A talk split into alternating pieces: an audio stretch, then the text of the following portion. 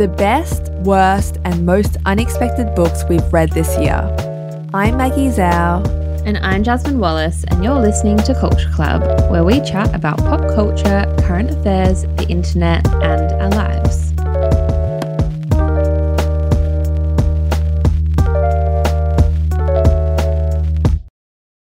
We acknowledge that the Wurundjeri Woi people and the Turrbal people are the traditional custodians of this land we are on today. We would like to pay our respects to elders past and present. We'd also like to celebrate the rich history of First Nations culture and storytelling that we're continually learning from. This always was and always will be Aboriginal land. We finally made it. It's the end of the year. Um, this is actually our final Culture Club episode for 2023. Crazy. I just realized that with this being our last like episode for the year, we've been doing this for three and a half years. Oh my goodness. That is That's so right, long. isn't it? 2020. Yeah, we have a little It was mid 2020. Yes. Yeah, three and a half years. Crazy. That's gone so fast so wild. Our child was in kindergarten. you know, they would be like munching on Play Doh or something if this podcast was a human. But rather than doing our usual end of year episode, which is like the top pop culture moments of 2023, we thought we'd mix it up because I think it's my opinion that we've been talking about books a little bit more this year. We did have a recent combo be, you know, talked about a lot online, which was the fast fashionization of books and BookTok. Um, and so I think they're topics that our audience likes. So we thought that we would share our best, worst, and most unexpected books of the year. The other thing is, um, you may or may not know, but Jazz and I are in a in real life book club together, like a physical book club, um, with some other friends of ours, but a few listeners think it's like a culture club book club. Sometimes they're like wait what do you mean? Do you have a book club together like for the podcast? Oh uh, kind of like shameless book club but yes yes yes. Uh. um so in so in lieu of that we do not have a podcast book club as of the moment, we thought we'd just have a whole episode dedicated to books because you're right. We have spoken a lot more about books um, this year. And I want to ask you, Jazz, what has your relationship been like with books in 2023? I definitely haven't read as much as I would have liked to. Isn't that always the case? Mm. I did feel a lot of pressure this year from like the book community in general because I guess we have the book club, which we, has been around for like a year. But being a part of that book club and then like seeing the Shameless book club and things like that, it did feel like there was always like I was always behind. We did speak about this actually in that fast fast fast fashionization of BookTok episode, feeling that pressure of like FOMO for books. Mm. So I would say that my relationship with reading has been a little bit like FOMO-y, feeling like I'm not doing yeah. enough, that I'm not reading all the best books and whatever. But I did buy myself like an e reader yeah. this month because I'm going away. So I'm going to give that a shot and see if it helps me get through books quicker. Because as you will hear, I have strong opinions on audiobooks.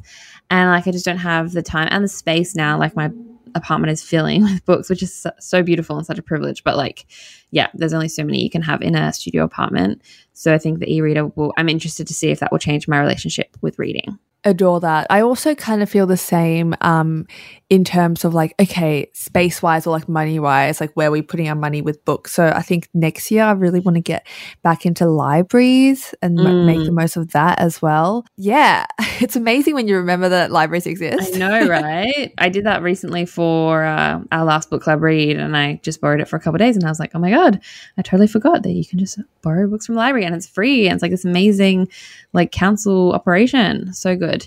What about you though? Like, what do you think your relationship with reading has been like? You're flying through the books, Miss yeah. it's been my best year yet with books. I feel like we're talking about a relationship. I mean, we kind of are. Um, this is the first year that I have tracked what books I read. So I downloaded Storygraph um, in January and decided to keep track of the number of books I've read and everything. Um, so currently I finished 36, but I'll I'm in the middle of two books at the moment, so that'll be like 38. And it definitely, I think, like at the start of the year, it might have even been one of my New Year's resolutions, at least a loose one, to like read more. Um, Mm. And I definitely have. You you mentioned before, uh, Miss Commuter. It's because I'm on public transport for so many hours, so many hours a week. So that's when I mainly read. Um, Well, and I've not really- so much anymore.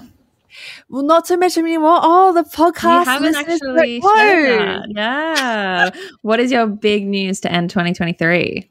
Oh, yeah. I'm now freelance. So I'm full time self employed, which means, yes, sadly, I have left Fashion Journal. I've had an incredible year there. I've loved every minute, but I've decided to um, spread my own little wings. Um, to be honest, I'm still going to be taking the train everywhere. So Mm. I will be, I will be um, clocking up the hours that way. Um, but yeah, it's been a really like really nice year of reading. I'm really happy I got back into this hobby because I actually like at the start of the year I would say like I had like zero hobbies. I mean like okay, does really? watching movies count? Does catching up with friends count? Like that's not really hobbies. I would say reading has been a big hobby for me. But yeah, I don't have that many. I would definitely call watching a movie a hobby. Okay. But I But know what you're saying. I know what you're saying. but I'm just like thinking about that whole. I guess True. it's on topic of like the whole thing of like that can happen in the book community of like the superiority complex of book people. Mm, yeah. So you know, true. you're still reading a story and then movies just watching a story. You know, yeah. I feel like when I think of my hobbies, like hobbies in quotation marks, yeah, like I mentioned, literally like seeing friends. I guess coo- like cooking counts, and let's say yes, we're going to include reading books and watching movies and stuff. I also don't like to um elevate like basic human necessities as hobbies as well because like Mm. I ho- like, I mean, yes, like what a privilege that I can do this, but I just like hope that most people would be able to like have time to spend doing that. So I want to Yeah. do more hobbies that are like just for fun, like scrapbooking yeah, or like knitting, you know? But yeah, I get what you mean. Mm, I do agree that they are still hobbies. Yeah. So before we get into like our top and bottom books of the year, we wanted to just put a little disclaimer here that these are all our own opinions. Obviously, we have genre preferences and we totally understand how much work goes into Mm. writing a book, getting it published, going through the process of editing it, marketing it. So we would never want to like make anyone feel bad or any make anyone feel bad if they're like, oh, I actually really enjoyed that. Just wanted to put that there because we, as writers, know the feeling of people like dissecting your work, I guess. Mm, so true. We are going to start off. I think we should start off negative and then work our way to like finish on a high note. How does that True. sound? Okay. Um, we also don't know each other's picks, so No. I'm nervous. We'll go through. Okay, so we've picked two books each for each category. So a refresher, the worst books, the most unexpected, and our favorite books. Um, and yeah, we have two each from the categories. Why am I nervous? I'm getting sweaty.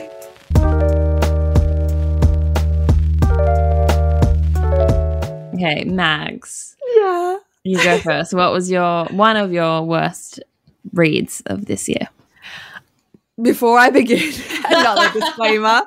I would like to say that because it's really nice, I give a star rating to all the books I've read, and like literally these two are my lowest, and it's still two point five out of um five, which is You're like generous. Star I'm though. so generous. Like the average book rating is like three point nine. yeah. so take like do with that information what you will. The book I want to put forth, Jazz has read it. It is Finnikin of the Rock, and it is by Melina Marchetta. This was a book club pick for this year. And if you are not familiar with uh, this book, it is a fantasy, like YA novel. In like incredible news, the author is the author of Looking for Alibrandi, so like an Australian icon. So I hope this doesn't get back to her. I think I was actually away for that book club pick because I remember it. I remember everyone talking Mhm. about it, but I didn't read it. I think I was Oh. actually not there, and then I didn't bother because fantasy is something that I struggle with. So this is the thing because I am a fan of fantasy or like light fantasy, But this one was just, I'm just going to read you the synopsis that I pulled off the web because this is how the book reads. Like this, I mean, if you like this plot, maybe you'll like the book, but I'm just going to read it and apologies for my mispronunciations that are bound to happen. Finnikin of the Rock and his guardian, Sir Topher, have not been home to their beloved Lumatere for 10 years, and since the dark days when the royal family was murdered and the kingdom put under a terrible curse. But then, Finnikin is summoned to meet Evanjalin, a young woman with an incredible claim. Their heir to their throne of Lumatere, Prince Balthazar, is alive. Like, it's a lot of big names and like topographic details. Right. What is the age demo for this? So this is a like YA novel, so somewhere between like 14 to like I don't know 20 or something. I just found it like really dense, but also like the narrative was really like predictable. You know, it's like a quest, like a hero's quest story, mm-hmm. but it was just bogged down for me by like so many characters and so many different places and details where I didn't think there needed to be details. Yeah. Did it put you off fantasy for a little while? A little bit, because I think I read this earlier in the year. Um, no spoilers, but there is another fantasy in my list later on, which was positive. Okay. And then what year is this from? Yeah, so this was published in 2009. So okay. 24 years old or something. No? 24? like, that's my age. That's my age. 14 years. 14 years? 14 years. Oh, Oopsies. Um, so yeah, but again, uh, you know, this is such a celebrated author. We know people who really like this book. Yeah. That was just my opinion. You come to the table, Jazz. I feel like I'm a hater. I need you to weigh in on and bring us a title for the table. okay. My pick for one of the worst books I read personally is also a book club pick, which I think is a good, like, I really enjoyed book club for mm like everyone's really different. We're not all like media girlies, like all love the same things. Yeah. Everyone is very different from different careers and stuff. So it's been nice to like expand genres. But um this one I thought I would like and I really didn't. It's Lenny Mark Gets Away with Murder by oh, yeah. Karen uh-huh. Maine. Also an Australian author, um, actually from Melbourne, I think. I'll read the blurb for people who have not heard of it. Lenny Marks is good at not remembering. She has spent the last 20 years not thinking about the day her mother left her when she was still a child. Her stepfather's parting words, however, remain annoyingly unforgettable. You did this. Now 37, Lenny prefers contentment and order over the unreliability of happiness and the messiness of relationships. She fills her days teaching at the local primary school and her nights playing Scrabble with her pretend housemate, watching reruns of Friends and rearranging her 36 copies of The Hobbit. Recently, though, if only to appease her beloved foster mum, Lenny has set herself the goal of getting a life. Then, out of the blue, a letter arrives from the adult parole board, and when her desperate attempts to ignore it fail, Lenny starts to unravel. Worse, she starts to remember. That's a good synopsis, right? Like, yeah, it, like it grabs you, the suspense. I was like, ooh, this sounds so interesting. And I went into it thinking it would be kind of similar to Eleanor Oliphant is Completely Fine, which I actually enjoyed when I read it probably like 10 years ago, which is crazy. Um, the reason it was one of my worst reads also like we love supporting australian authors and like it's set out in the um like dandenong ranges so i was like oh local mm. area but yeah it was like quite a slow start i found the characters to be quite two-dimensional mm. and the biggest reason i didn't like it is in my opinion i think it had very stereotypical depictions of a person with autism and it kind of got bogged down in showing mm. or telling, sorry, rather than showing that the main character is autistic. And it's so important, I think, to have books with neurodiverse characters, and like that really helps to normalize like neurodivergent people in society. But I found that I was like, we get it. We get that she's yeah. autistic because you've told us five times and we're like a quarter of the way through and like the story's not moving. I know that a lot of mm. people in our book club also agreed with that. And I was surprised because the reviews were really, really positive, like a stunning debut and all this. And yeah, I don't know. I just personally wasn't enthralled. Yeah, I had similar thoughts with that one as well. Uh, it just kind of fell flat. Like it wasn't, it wasn't, I didn't, I think I liked it a little bit more than um, most people when we had read it because I, I think I remember the ending like nicely tying together Mm. everything. Uh, but it just wasn't like overly memorable as well. It was just like, oh yeah, like eh, that's okay. oh, I feel so icky. I feel like we need. I mean, we will be giving compliments later on. So, um, shall we continue with our last Oh yeah. worst books? oh yeah, we've only done one each. Okay. What's your last worst pick? See, I feel really bad about saying this one. it is Seven Days in June by Tia Williams. Um, uh, have you heard of this one? No, not a book club pick. I haven't heard of That That is correct. Well, this is a contemporary romance and like drama read. It was published on the 1st of June in 2021. I remember this coming out because it received a lot of buzz. It was part of Reese like Witherspoon's book club and there's a lot of hype around it, right? And it's been on my shelf for ages and I was like, look, I'm ready to read it. um, here's a synopsis, by the way. Ava Mercy is a single mother and best-selling erotica writer who is feeling pressed from all sides. Shane Hall is a reclusive, enigmatic, award-winning novelist who, to everyone's surprise, shows up unexpectedly in New York. Ava and Shane originally meet at a young age and connect for a week. After a tragic accident, the two characters never see each other again until 15 years later, where they both end up attending a literature event so you know saucy we've got themes of like literature like author community um, and romance. I was quite intrigued from the beginning. Um, tia williams is also a black woman and all her character like the main characters in this are black. Um, i've actually read another one of her books before the perfect match or the perfect find it's called and to be honest my critiques were quite similar in a sense of like a lot of the writing just didn't hit for me like it was bordering on a bit like cringy like when there's so much like internet lingo or like tech speak um Hmm, like it felt a little bit forced interesting. from my opinion. But the biggest thing that I just personally couldn't get on board with is like there are a lot of content warnings needed for this book. So um, specifically, I would say like self harm, alcoholism, drug use, like sexual abuse, um, and more. But I just think some of those themes almost felt put there to be like romanticized in a way. I don't, I- and that's just my reading on it. But I felt really uncomfortable with some of the themes and how they were portrayed in like through a romantic lens, almost is the way I interpret it. Hmm. So I did struggle with this book, but I did um, finish it, and there were parts I really did enjoy, um, like with the with the story. But other like the big themes, I just it was a struggle. It was tough to tough to read. Hmm. The cover is beautiful. I know, right? It's it's a gorgeous pick, and again, it's like won quite a lot of awards, and a lot of people do like this book. So, um, don't let this deter you. But I think it's good to know like about the potential trigger warnings that like are needed before you dive in. Now it's time for your like other worst book that you've read this year, Jazz. My second one is also a book club read that I was really looking forward to because I have always written off this genre of book. Mm.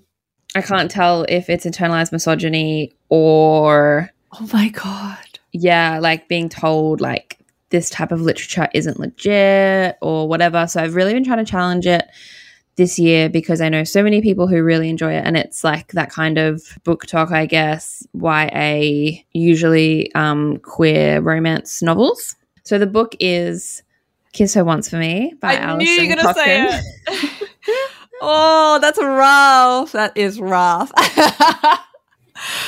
oh. I did say this in book club, but I do wonder if my review or my opinion was swayed by the fact that I listened to it on audiobook and Mm. maybe I didn't like the way that the usually American author speaks and just like reads out the content.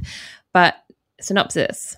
One year ago, recent Portland transplant Ellie Oliver had her dream job in animation and a Christmas Eve meet cute with a woman at a bookstore that led her to fall in love over the course of a single night. But after a betrayal the next morning and the loss of her job soon after, she finds herself adrift, alone, and desperate for money. Finding work at a local coffee shop, she is just getting through the days until Andrew, the shop's landlord, proposes a shocking drunken plan a marriage of convenience that will give him his recent inheritance and alleviate Ellie's financial woes and isolation.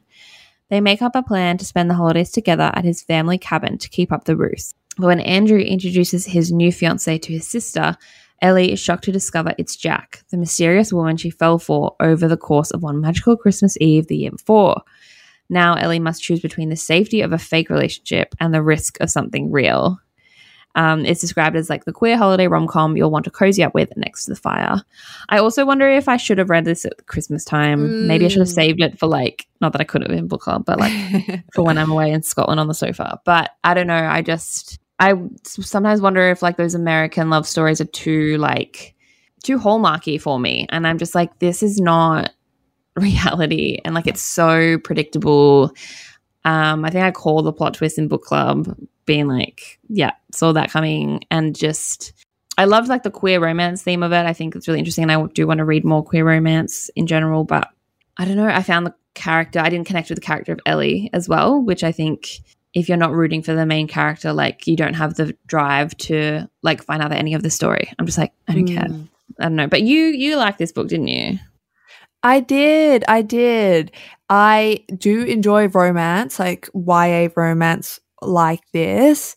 Um, so I did enjoy it. I enjoy the writing. Again, I agree. I didn't like the main character, Ellie. Um, but I don't know. When you were reading out the synopsis, it reminded me of another book I've read this year, which I really didn't like. And you would, I think, then like rip it to shreds. Um, it's The Wake Up Call by Beth O'Leary. Um, and again, oh, yeah. it's like that holiday romance vibe, but just like on steroids hallmarky like so much so like an enemies to lovers they work at a hotel together like blah blah blah, blah. um that kind of that book annoyed me and i can kind of i know what you mean when like yeah romance book doesn't hit for you because it's like a slog to get through yeah yeah and there's differences i think between like a slow burn and then like mm. i'm just bored you know but one one like book and story that I do really love from that genre is Red, White, and Royal Blue. So I'm still willing to give that genre a chance. I heard like ice is icebreakers or something is meant to be really good. Okay. Um so yeah, I'm I'm not sworn off it, but I was like, this is not a great impression.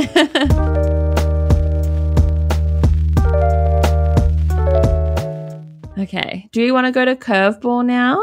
Yeah, let's do curveball. Ooh. And so what's like the cri- like curveball for me was like I didn't think I'd like it and then I liked it. What's your criteria? Yeah, kind of that. Or like an, a very unexpected fave or something that like took me by surprise. In like, I like how it's open, you know? Yeah. Open to interpretation. interpretation. Yeah, cool. Okay, so what was your first curveball novel? Okay, my first curveball novel is Emily Wilde's Encyclopedia of Fairies by Heather Fawcett. Um, I wanted to bring this up quite quickly because I did like, you know, rag on a fantasy novel as one mm. of mm-hmm. my worst picks. And this book I really enjoyed. It would have been in like my top six or seven books of the year. Wow. Okay. And I read this earlier on, and this is indeed, if you could not tell from the name, very much like a fantasy cozy novel. Um, so this book came out, out at the start of this year and it is the first of like a new series that's coming out. Uh, I would say it's kind of YA, but also, yeah, it's like YA leaning towards a little bit of um, adult, I guess. Um, but yeah, it is a fantasy fantasy novel. So essentially, it follows this Cambridge professor, Emily Wilde. Um, and again, this is like not based in reality. So she studies fairies. Uh, she's like a scholar. She's really smart. She's like kind of awkward, socially awkward doesn't have many friends at all. And she's currently working on the world's first encyclopedia of fairy lore. Um, so what she does, she goes to this like place, like this town, and she goes to live there for, you know, like a year or something to learn more about the fairies, specifically in capital letters, like the hidden ones. Um, okay. with like title K. So there's they are the most elusive of all the fairies and they live in like the shadowy forest outside of town. Um, so she like that's really interesting. One thing just to pause there in the plot, I love the world building of this. This is what really got me in. It's kind of Harry Potter esque, and I was just like so drawn to this magical and mythical world.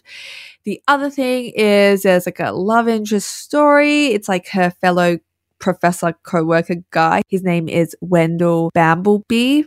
Um, and yeah, there's kind of a another plot line around there. I don't want to say anything to spoil it. So I thought before I read this, I would either love or hate it. And I really wasn't sure. And then I ended up really loving it. I just, there was something about, yeah, the whole world of it was just so like compelling. And I'm so excited for the second book to come out. And it's coming out in January. Cool. This sounds really fun. I was definitely a fairy girl when I was little. Ooh. Obsessed. So this sounds like a really nice read. Oh my god. You can borrow it, but I don't think you'll like it to be honest. Oh, really? Why do you think yeah. I won't like it? Well, it is that fantasy like YA. It's got it's got the elements of the writing that you're not as fond Yeah. of. It's like it's not it there's not that much romance in this to be honest. But I'm not I can't tell if you'll like it or not. But you can borrow it. I've got it. Might be a it curveball. Yeah. Uh, how about you? Tell us about your first curveball. My first curveball is Lessons in Chemistry by Bonnie Graham. Mm. I, for some reason, did, I, it's not something I would have picked up if it wasn't for book club. I think maybe now, Mm. now that it's so popular, I might. But like when it when we read it, I don't know if I would have picked it up. I wasn't that enthralled at the very start. It felt sometimes very like 2010s feminism vibes, and I was just like a bit too much um, telling versus showing. So the plot is that it's set in the 1960s or the 1950s, 1960s. Um, this woman, Elizabeth Zott, is a chemist and she meets um, her future husband, Calvin Evans. And then a few years later, she's a single mother and is also a star of a cooking show named Supper at Six. And she kind of creates this like hybrid scientific like cooking show that's really popular. But throughout, she's like dealing with like the gender bias of the 1950s and 1960s in America. And then by the end, I was like, I think I was crying. I was like, love this so mm. much. It was, I felt like the characters were really strong. I could see it in my head even before it was like the Apple TV show. I could see it like really clearly, which to me is a sign of a really good book when you feel like you were there. Mm. Um, so I'd say it's a curveball because I wasn't expecting to like. I was like, oh, like this will be okay, whatever. And then yeah, it was one of my faves. So this also got glowing reviews in our book club. Yeah. God, it's so good. Um, my little sister Katie also just read it um, because I was like, you need to read this. Like, she was looking for a book, and it was same as with you. Like, it was slow going at the start for her, but I was like, Mm. no, keep pushing on, and she loved it. So I'm glad. Yeah, it's a it's a great one, and um, I love it because it's her debut novel as well, which Oh my is so impressive. Yeah, and she's like an older woman, right? So it was Yeah. a debut like m- at middle aged, or maybe Yeah. a bit bef- a bit after that. So I love that. Like as well, you know, you never know like what life can hold, and like you don't have to achieve your dreams before thirty. Mm. you know, you can still become a best-selling author and have an Apple TV show when you're like later in your life, which is always reassuring to hear. I think for our generation. Oh yeah. Yeah, uh, the average age of an author is I can't remember the exact figure, but it's late thirties or early forties. That's like Yeah. the median age. So, yeah, good to remember that. What is your second curveball book of the year? My second curveball is The Island of Missing Trees by Elif Shafak. Um, and this was actually given to me at our book club Christmas party last year where we did a blind book swap. This was from our friend Kelly, um, who works at a library, and she um, was like, this was one of her favorite books from the year before. So I was excited to read this, but it's a curveball because it's not something I think I would have read by looking at the synopsis. But yeah, it's definitely one of my favorite books I've read this year. It's actually a book I've gifted to maybe mm, like two other people um, for various reasons, like for a birthday or for something else, um, because I think that a lot of people will like this. It was a really touching read. I'm kind of procrastinating trying to explain the plot because it's kind of complicated and I'm just going to try and keep it very base level. Okay. I'm going to try. So essentially, this book, which was published in 2021, it's also a fiction um, novel. It moves between post colonial Cyprus and London. And the themes that it really touches on are like intergenerational trauma and belonging and identity and space, all that good stuff. Um, it's also got three like different narratives. So it kind of goes back and forth in time and place with different narrators.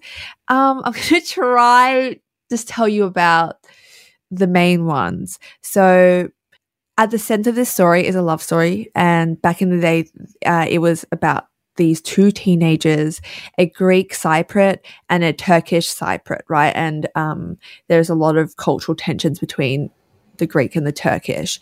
Um, so there's a love story there. In the future, it also actually follows a story of like their daughter living in London and how she grapples with her life and her various problems of like being a teenager in modern times, I guess. Um, there's a lot more. I'm, I really actually just can't do this justice. so I, I shall shut off. But, um, you know, one thing that's so compelling is that will you believe that one of the narrators is literally a fig tree? Um, oh, wow. I know. And I mean, we, we're that's coming so off the back. Yeah, we're coming off the back of lessons in chemistry, which had a dog be a narrator for True. some time. Um, but this was just so incredible. And this author, this is their 12th book. So they are a well oiled machine. And you can just tell, you can just tell. I think this was, the prose was just spectacular. The narrative was really like, just beautiful. It's really like a heart aching story. And even though this is something that's, yes, fiction, but also based on the other side of the world in like a political climate that I'm so unaware of, it was really like you could still find so much to relate to it, I guess. And there's a lot of humanity in this book. So I really recommend it. Don't know if I sold it, but there you go. Um, you are actually the second person who's recommended this book to me. Who was the first? My the friend Talia came over for dinner oh. like the last week I was in Melbourne and had the book with her and was really recommending it as well. Oh, okay. There you go. You Two trusted it. people. All right, it's time for your second curveball. Please enlighten me. My, I'm putting this in curveball just because it came through at the very like last quarter of the year and it feels like it's still going to be in so many like top books of 2023 lists. And ironically it's called the list by yomi ah. adegoke. Uh, have you read this? No but uh, i've been wanting to so tell me. We can borrow it. Um, it's a really interesting concept that discusses like internet culture cancel culture and things like this. So the rough synopsis is the protagonist's name is Ola Olajide, a celebrated journalist at Women magazine. She's set to marry the love of her life in one year's time. Her fiance Michael are considered like couple goals of the media and like social media industry. Uh, it's set in London, modern time. Oh, I actually think it's set like 2018, 2019. And then one morning, early on as well. So I think that's a really great way to suck in like people mm. into the story early on in the in the novel um, a list of um, basically abusers, male abusers in the media and entertainment industries are is like leaked, like a spreadsheet, and her fiance's name is on it. Oof. And she then throughout the whole novel grapples with do I trust him? Do I not trust him? And like she's a big, you know, like a women's right journalist basically. So then she has to like, yeah, deal with it in her professional life and her personal life. And it does flip flop between both people's perspectives, which is interesting. Wow. You don't really know to believe um, Michael or not. So you're kind of then thinking, like, oh, what would I do in that situation? And just mm. really got me thinking. I did feel like it dragged on in parts. Um, I do know that Shameless Book Club weren't fans of this one. I found that conversation really interesting. Um, but I still couldn't stop picking it up. So to me, that is a sign of a good book to me because like I don't have a very good attention span. Some if I'm not enjoying a book, I'm not going to finish it. Like I'm really one of those people who I'm like, if you haven't grabbed me in the first half. Sorry, I'm not, I don't care about these characters. I don't care about the story anymore. There's so many more books in the world I need to read. Mm. But this one, I, yeah, I read it quite quickly and kept picking it up and I enjoyed it when I read it. So I guess it's, that's why it's a curveball to me in that, yeah, I think it's such a big book of the year. And it's also been picked up for a TV show, I believe, in the UK. So really, really interesting. No, that sounds really good. Thank you for sharing that. And honestly, you reading like half a book and like, you know, deciding whether or not it grabs you or not is like that's generous, by the way. Yeah. So that that's impressive, I would say.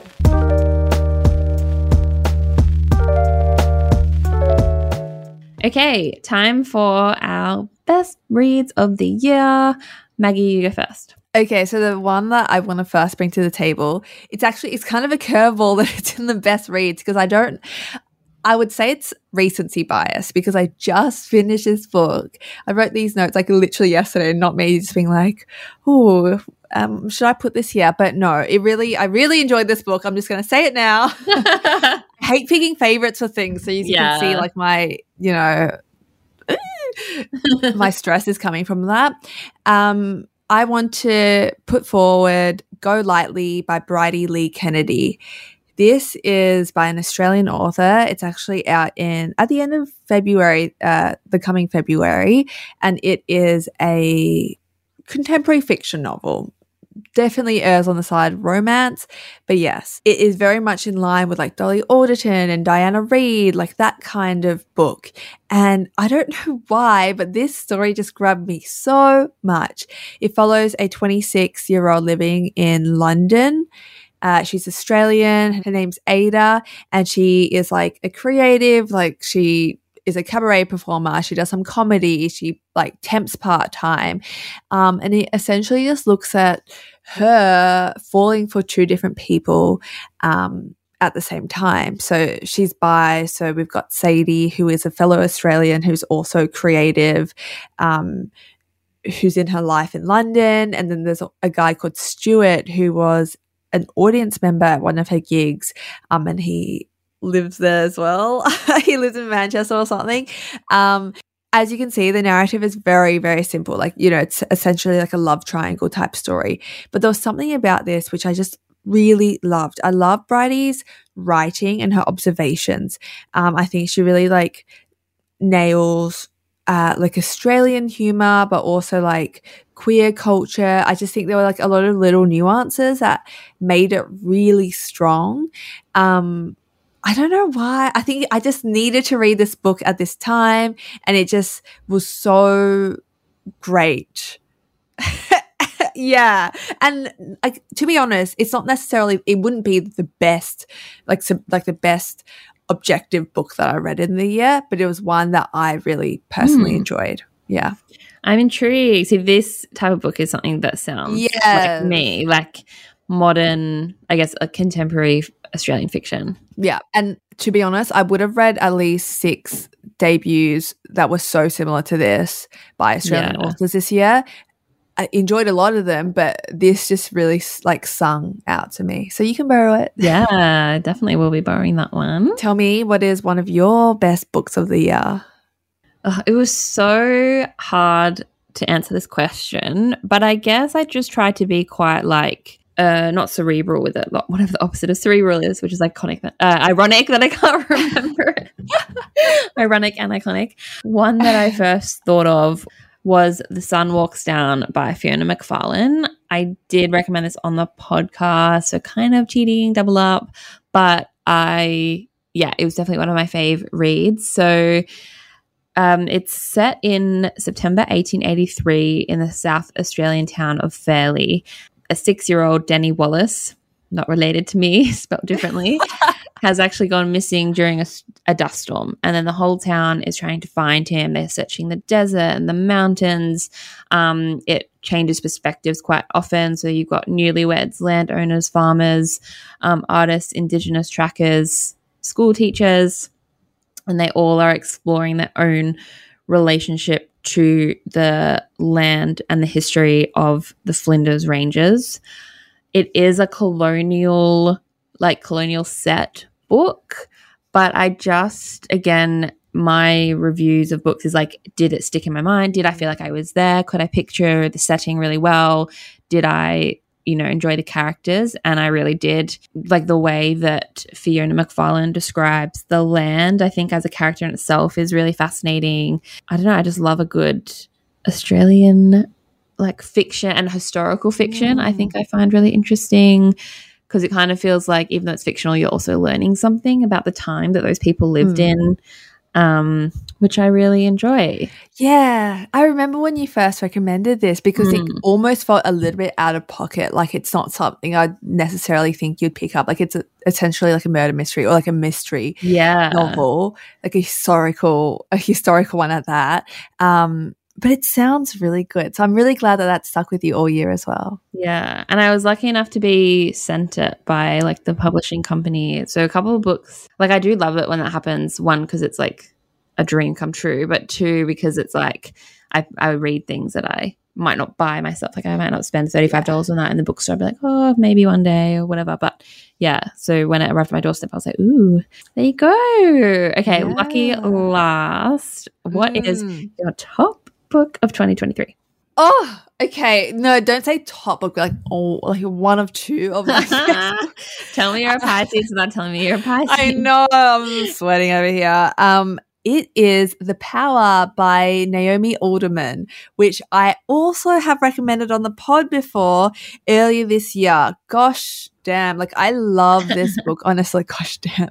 Um, and I agree with what you're saying. Like, um, this is a book, one of the books that like really stuck with me most of the year. So when I'm looking back at like the whole year of reading, I was like, yeah, this meant something. Um, I really enjoyed it. So this is a 2016 science fiction novel.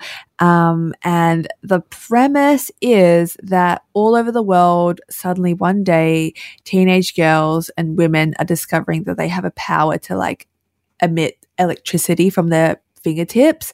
Um, and essentially, with that power, they can inflict inflict um, like terrible pain and even death. So, in in essence, it's like okay, what happens when like the gender dynamics in our society are completely transformed and flipped on its head, literally overnight. Um, very much a dystopian science fiction novel. Um, this one also has multiple narrators. I just found it so like tit- like not titillating, but like really just like I was on the edge of my seat. Um, I just I was just like enthralled by this book. Like it was one of those books that I like, didn't want to put down.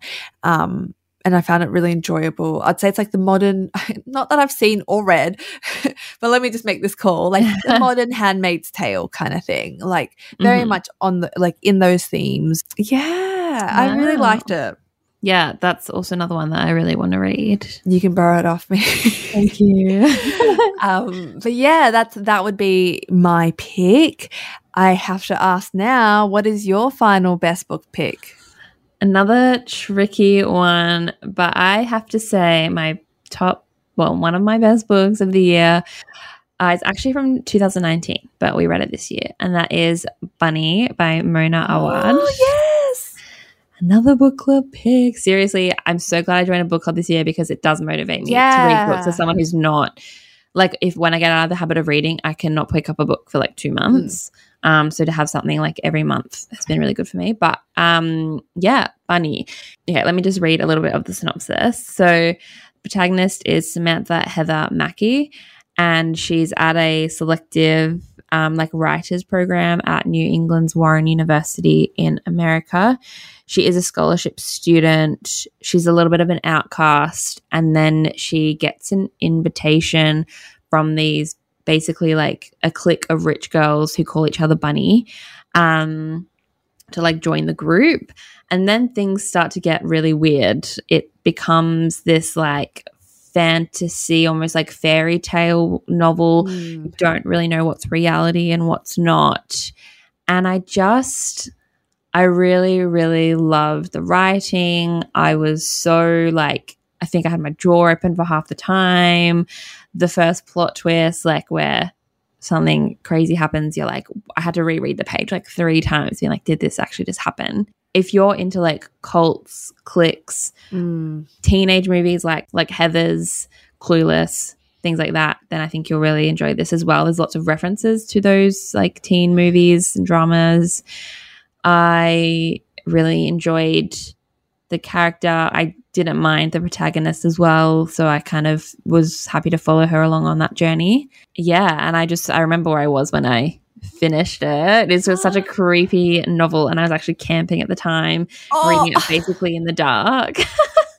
No. and I couldn't put it down. I was camping with my my granddad, my uncle, and my boyfriend, and I was just like, they were all sitting around the fire drinking beer, and I was just like sitting, just like consuming this creepy novel. But it is also, I like the fact that it's quite controversial online. If you look at the reviews, like people are either like, "What the fuck was that?" Like I didn't even finish it, and other people like, "This is one of the best books I've ever read." So. It's definitely a you'll either love it or you'll hate it. I think I don't know if there's many like it's not a middle of the road book. So mm-hmm. would 100% recommend that. I also picked up um, Mona Awad's new book, Rogue, the other week. Haven't finished it because Britney Spears' memoir came out the same week. So I kind of swapped it for that and haven't got back to it. But I'm definitely going to take that on my holiday with me because that one looks at like cults, but in the beauty industry, which I think is a topic that is so like it's everywhere at the moment. Mm-hmm. I think be- the beauty industry is a new like weight loss industry, mm. or the skincare industry, sorry, is a new weight loss industry. So yeah, really interested to read more of her work. Oh, that sounds so so good. What a talented writer. Um mm. I definitely want to read more weird books as well because I think like both of us really enjoyed that. Definitely not something I've dived into before either that brings us to the end of the episode and the end of the year. So crazy. Yeah, thank you so much again for anyone who has listened, followed, or interacted with us in any way, shape, or form. We so, so, so appreciate it. Um, we will be on break for a bit, but we'll be back in your ears at the end of Jan. Have a wonderful Christmas, New Year. Stay safe. Enjoy your summer or your winter in the Northern Hemisphere. We will chat with you in a few weeks. Bye. Bye bye.